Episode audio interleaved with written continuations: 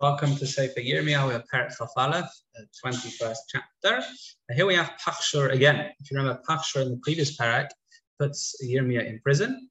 Uh, here we have that Pachshur and Sefania come and request that Yirmiyah should daven to Hashem to perform nisim miracles when the Nebuchadnezzar waged war against Yehuda.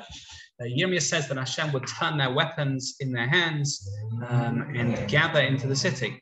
What does that mean? It means that Hashem would wipe out Yerushalayim. You can't come to me saying that everything's going to be okay, and I should say so. No, reality is otherwise. Tzidkiah and the dignitaries and all of the survivors would be taken captive by Nebuchadnezzar.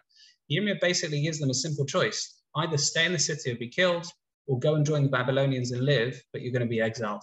Yirmiyah said Hashem will enable the Babylonians to burn the city because of Klal wicked acts. Again, the courage that Yirmiyah had in standing up to these people, even though he could have been nice and for personal gain, he could have said, Yeah, don't worry, it'll be okay, just release me from prison.